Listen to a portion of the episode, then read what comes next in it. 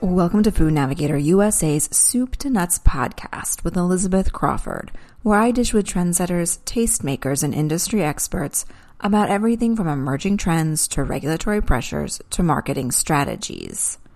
Millets may be relatively little known in the global north currently, but the small, nutrient packed, and drought resistant grains, well, technically seeds, are poised to become the next quinoa with the power to turbocharge sales of CPGs featuring them, thanks to the Food and Agriculture Organization and the UN declaring 2023 the International Year of Millets. When the FAO and the UN declared 2013 the year of quinoa, few Americans knew what that grain was, let alone how to pronounce it but it is now a staple in most U.S. homes, a sought after ingredient in packaged foods, and a common feature on restaurant menus. A similar trajectory and feverish R&D of CPGs featuring pulses also happened in 2016 when the UN declared that the year of pulses such as lentils and beans. So while few suppliers and CPGs in North America have embraced millet's marketing potential so far, Early adopters share in this episode of Food Navigator USA's Soup to Nuts podcast their enthusiasm and strategy for simultaneously promoting and riding millet's coattails to the top. Ingredient supplier Ardent Mills and food tech startup Rainfed Foods also share challenges and strategies for developing a reliable supply chain and innovating new products, as well as the environmental, nutritional, and economic benefits of millets that make them worth fighting for.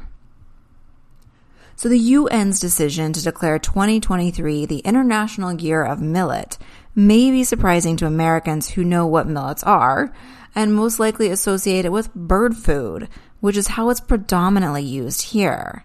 But as Rainfed Foods founder and CEO Sujala Balaji explains the family of cereal grains that make up millets actually has a long history as a staple in the human diet that was derailed partly by the US government in the 1960s and 70s during what was called the Green Revolution.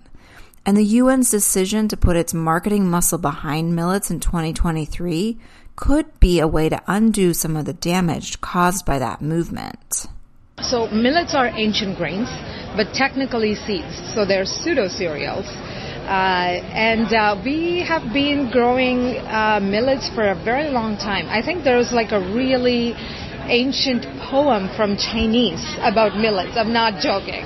so humans have been, millets are one of the oldest crops being cultivated on the planet. So it's not a new grain. It's, it's, it's been there for a long, long time. Uh, in, in, India, for example, is one of the largest millet producing countries in the world. So I grew up in India. And uh, what happened in the 60s and 70s when the population exploded is that there was an effort to increase yields and productivity, and then there were initiatives that came from the U.S. through some philanthropic foundations and initiatives that promoted intensification of crops like rice and wheat. And they introduced hybrid varieties, which were fully focused on improving crop yields and increasing calories produced from those crops. So um, Norman Borlaug, uh, the father of Green Revolution, he himself said this uh, the, this revolution focused on calories, uh, not nutrients. So we we had a bit of a focus on uh, improving, you know, uh, for like it, I guess in North American diets, um, malnutrition is uh, is not the same as diets in some of the countries like India, where I grew up. Here we have an overabundance of protein and less micronutrients, whereas in India there is no overabundance of protein. There is a lot of uh, empty calories. So that's unfortunately a result of the Green Revolution. So what we need to do is so oh, uh, talking about millets. Millets are actually great in micro and macronutrients. They are a low glycemic crop. Uh, low they have low glycemic starch. So Uh, diabetes is a is a very common disease occurrence in many parts of the world, especially in India, where we eat a lot of rice. Uh, there is a huge population that's suffering from diabetes. So millets are clinically proven to reverse diabetes if consumed regularly because of how low glycemic they are and the micronutrients and antioxidants and the amount of fiber in the grain. So such a nutritious grain to replace some of these common staples with. The UN declared um, 2023 to be the International Year of Millet. So we are here standing, talking on the International Year of Millet. So super exciting. Um, I, uh, uh, I gotta I gotta say that uh, India was actually India and the ICRISAT. Uh, the organization is called ICRISAT, which is uh, abbreviation for International Crop Research Institute for Semi-Arid Tropics. so this organization really focuses on crops that can be grown. Um, in the semi-arid tropics, meaning tropical climates, where drought is uh, becoming a bigger issue every single day. And uh, this is a research institute that really cares about the benefits of hundreds of millions of people living in those areas. And the countries are examples of some of the countries that the institute focuses on Kenya, uh, Ghana, India, uh, and the organization has a HQ in Australia. Uh, so they, uh, they're a global organization and they understood the importance of growing drought resistant crops and how that is absolutely needed if we have to continue to feed the growing population. So they really worked together with the FAO in providing them a sense of urgency to act and uh, made a push for the International Year of Millets. And uh, this, I think, what, this has been like at least three, four years in the making, and uh, the the FAO approved it last year or the year before, and it came into effect as of December 6, 2022. So this is a big deal uh, because 2013, as you mentioned, was the International Year of Quinoa. Uh, and, uh, you know, when I first started working with millets, I, I kept saying this is going to be the new quinoa. And then people were like, okay, do you know why quinoa became so popular? And then there were quite a few theories, and then this is how I actually proved my theory.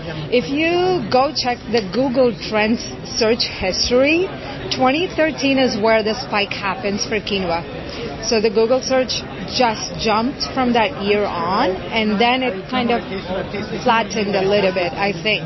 So these initiatives, what they do is really um, uh, put a focus on these crops, and then FAO does a lot of um, uh, lot of uh, work around promoting these crops in many different countries. They are definitely a little bit slow to come through to the consumer level, but they started a very, very top level organizations.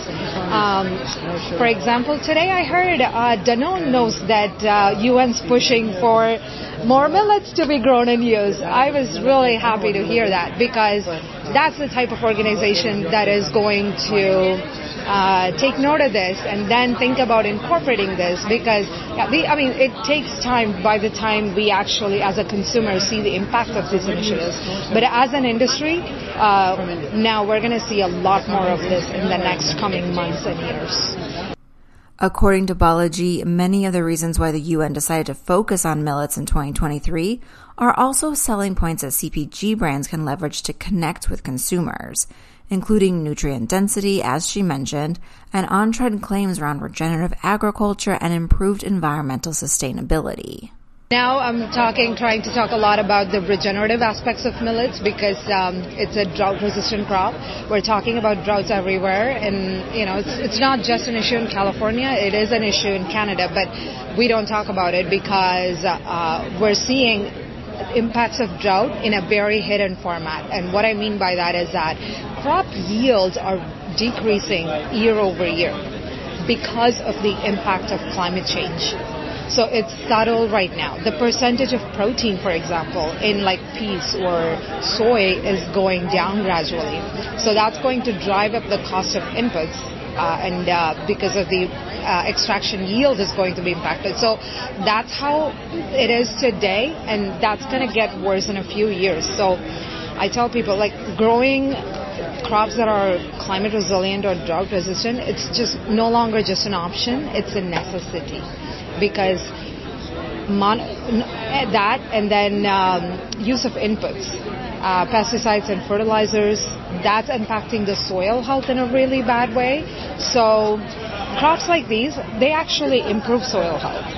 Millets are amazing at fixing nitrogen in the soil. They're actually called a C4 crop. So by growing more millets, you're, uh, you have better nitrogen fixation. Uh, you don't need water. Uh, it just grows in rain, which is why we're called rain-fed foods, because these are rain-fed crops. Um, and uh, no, uh, so farmers can actually make more income because they're not spending extra amount buying pesticides and fertilizers because they are naturally easy to grow. Uh, they're pest resistant. So incredible benefits, not just for like, you know, consumers because it's a superfood, but it's great for the farmers as well and great for the planet as well, which is why uh, millets are called smart foods. So there's an initiative called smartfood.org that talks a lot about some of these crops and uh, how um, how we need to grow more of that in different parts of the world, and which we do. To fully seize the potential of millets, industry must simultaneously build consumer demand and a stable supply chain, neither of which is easy, but which Rainfed and Ardent Mills are tackling head on.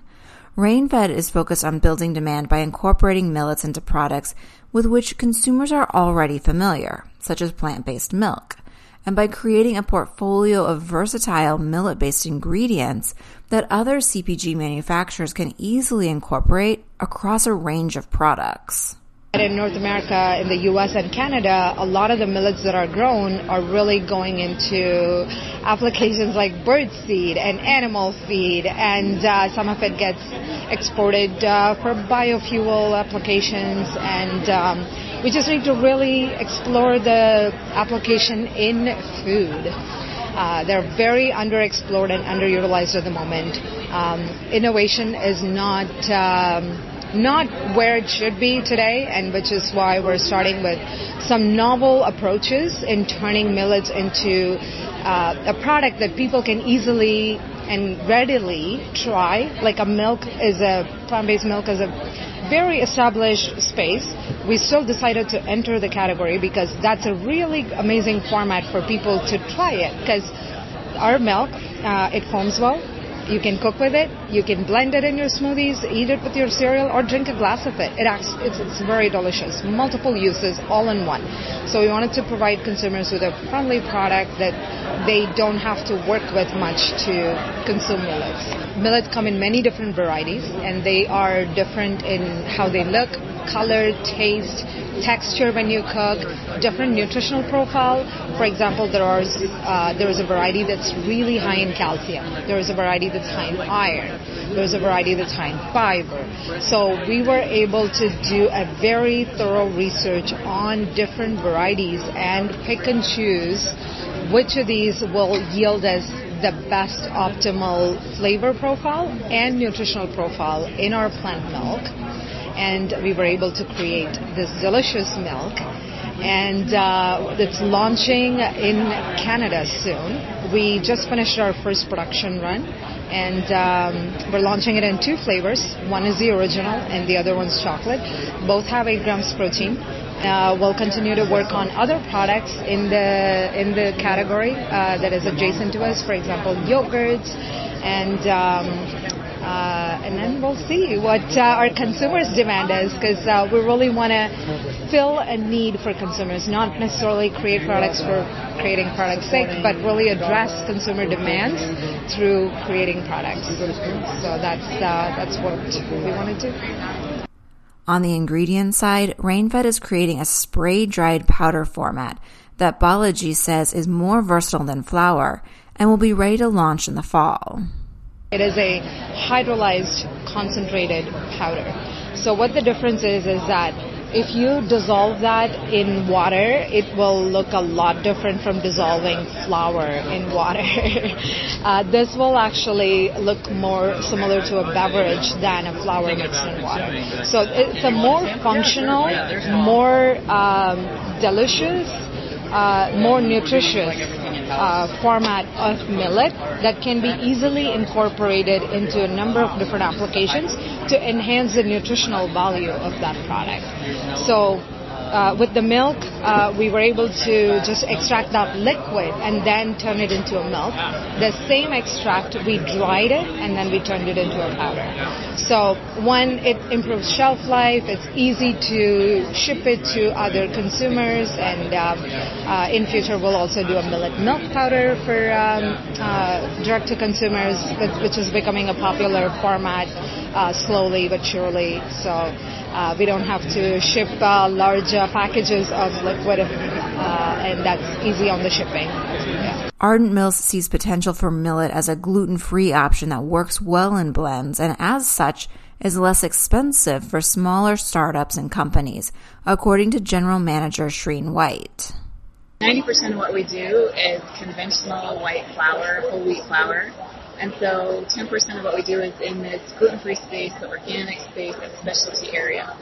And so when that consumer comes and says, gosh, I want to, I, I want something that's good for the planet, that's good for my health, that's gluten-free. We see, you know, so many people moving towards that gluten-free space. This is one of those grains where if you're a startup company and you're looking for something that's maybe a little bit more economical than some of the other opportunities or grains out there that are gluten free, this is a really good kind of entry point. And so what we're able to do at our location in Harvey, North Dakota is we can put a blend together. So maybe it's, it's a blend of chickpea flour, quinoa flour, millet flour, and some starches. That can really help them if they're trying to develop a pizza crust or a bread or a pretzel um, so again, it's, it's a nice entry point. It's gluten free, so it's resonating with the consumer. It has a good water story that also resonates with the consumer. It's so fun when we let our team loose with some of these new grains. So I, I mean, we've seen millet flakes, we've seen millet puffs. Um, a lot of the, the millet you have to curl it a little bit um, and before you can use it. And so again, it, we can you can just use it and soak it and put it into a bread in that whole seed form. We've got a couple new mixes that include it as a topping. Um, you can mill it into flour to be part of those blends. So it really is pretty versatile in how you use it. It's just, you know, the imagination and where you want to take it. As demand for millet inevitably increases, Rainfed and Ardent Mills are aggressively building up a reliable supply chain. Balaji says that she's concentrating on sourcing millet from India because that's where she was born and believes it can have a significant social impact on the farmers there. Uh, we're working with uh, smallholder farmers in India mainly because social impact is uh, kind of close to my heart. I grew up in India and uh, experienced uh, the struggles around poverty and uh, issues surrounding farmers' incomes and like how that impacts their livelihoods at a very personal level. So I really wanted to do something about it through my career, especially being in the food and agriculture industry. So, uh, working with them, we were able to uh, really actually understand. What, uh, oh, and the other amazing thing about millets is that it grows in like 45 to 60 days. It's got such a short crop cycle. So uh, the farmers they actually uh, rotate between millets and something else, like it could be cotton or sugarcane, like some of the high um, uh, high yielding ca- cash crops. Uh, so it's a um, great in between crop, but that's also great for the soil. So these are uh, a, a, group of smallholder farmers, uh, and there are these organizations in India called farmer producer organizations. So what they do is they work with a collective of farmers. They source the grains, bring it to a facility where it gets clean, sorted, bagged, um, and then packaged into uh, a uh, quality controlled uh, format where it's stored properly, where there is no um, no contamination, and then shipped to us directly. So I mean, it sounds easy, but this, uh, I, I must admit that I was overambitious when I first started this. I didn't think uh, how difficult this was going to be or how challenging this was going to be. It actually took a few years to set this up. And um, also, because millets can grow anywhere, uh, it's um, it's easy to have more access to farmers in neighboring states or neighboring villages. And uh, uh, farmers are happy to grow millets as long as there is a uh, demand, right? Like as long as there is a buyer that is willing to compensate them uh, a fair value. Uh, we're actually working with this uh, farmer producer organization uh, because we wanted to make sure that these are not traders. We can easily, we could have easily gone through like a trading uh, route. There are traders in Canada that can source millets from India, but they squeeze the margins out of the farmers. But these people, they really want to ensure that farmers are paid fairly. So we pay actually a premium price for the millets, so the farmers are compensated well. So all of this took a, took a lot of uh, challenges to work through to get to the stage where we're at. But we're really uh, confident in our supply chain. We also have another partner who is ready to supply us as we scale and grow. Um, and uh, millets are also grown in Africa, so we're really excited to explore the potential of, you know, uh, supporting local economies in different regions as we grow as well. Ardent Mills is helping to build out the supply chain for millet in the U.S. by concentrating on regions that struggle with droughts, according to White, who added the company also is promoting the grain as a tool for regenerative farming and low cost rotational crop. You'll see a lot of farmers that do they call fallows, so they leave the ground just bare for a year um, and what we're seeing, especially from a regen perspective, we're trying to give them options for to keep something on that ground all the time. And so again, with the millet, there it's something that they can follow after a soybean crop or after a wheat crop. And again, it's it's really easy for the growers to, to produce. They don't need a lot of inputs and they don't need a lot of water. Whenever you can keep a, a, crop in the ground. It's just better for the soil from retaining water, from um, soil erosion perspective, and just helping to really develop that biomass that the soil needs to regenerate and be ready for the next crop. With so many factors in millet's favor and the emerging support of the industry as well as the UN, the coming year will be a telling one for the grains, which those of you who are interested can learn more about at www.fao.org slash millets 2023 slash en. With that, we've reached the end of another episode of Food Navigator USA's Soup to Nuts podcast. I hope you'll join me again next week, and to ensure you remember, I encourage you to subscribe. Until next time, this is Elizabeth Crawford wishing you a productive, profitable, and safe week.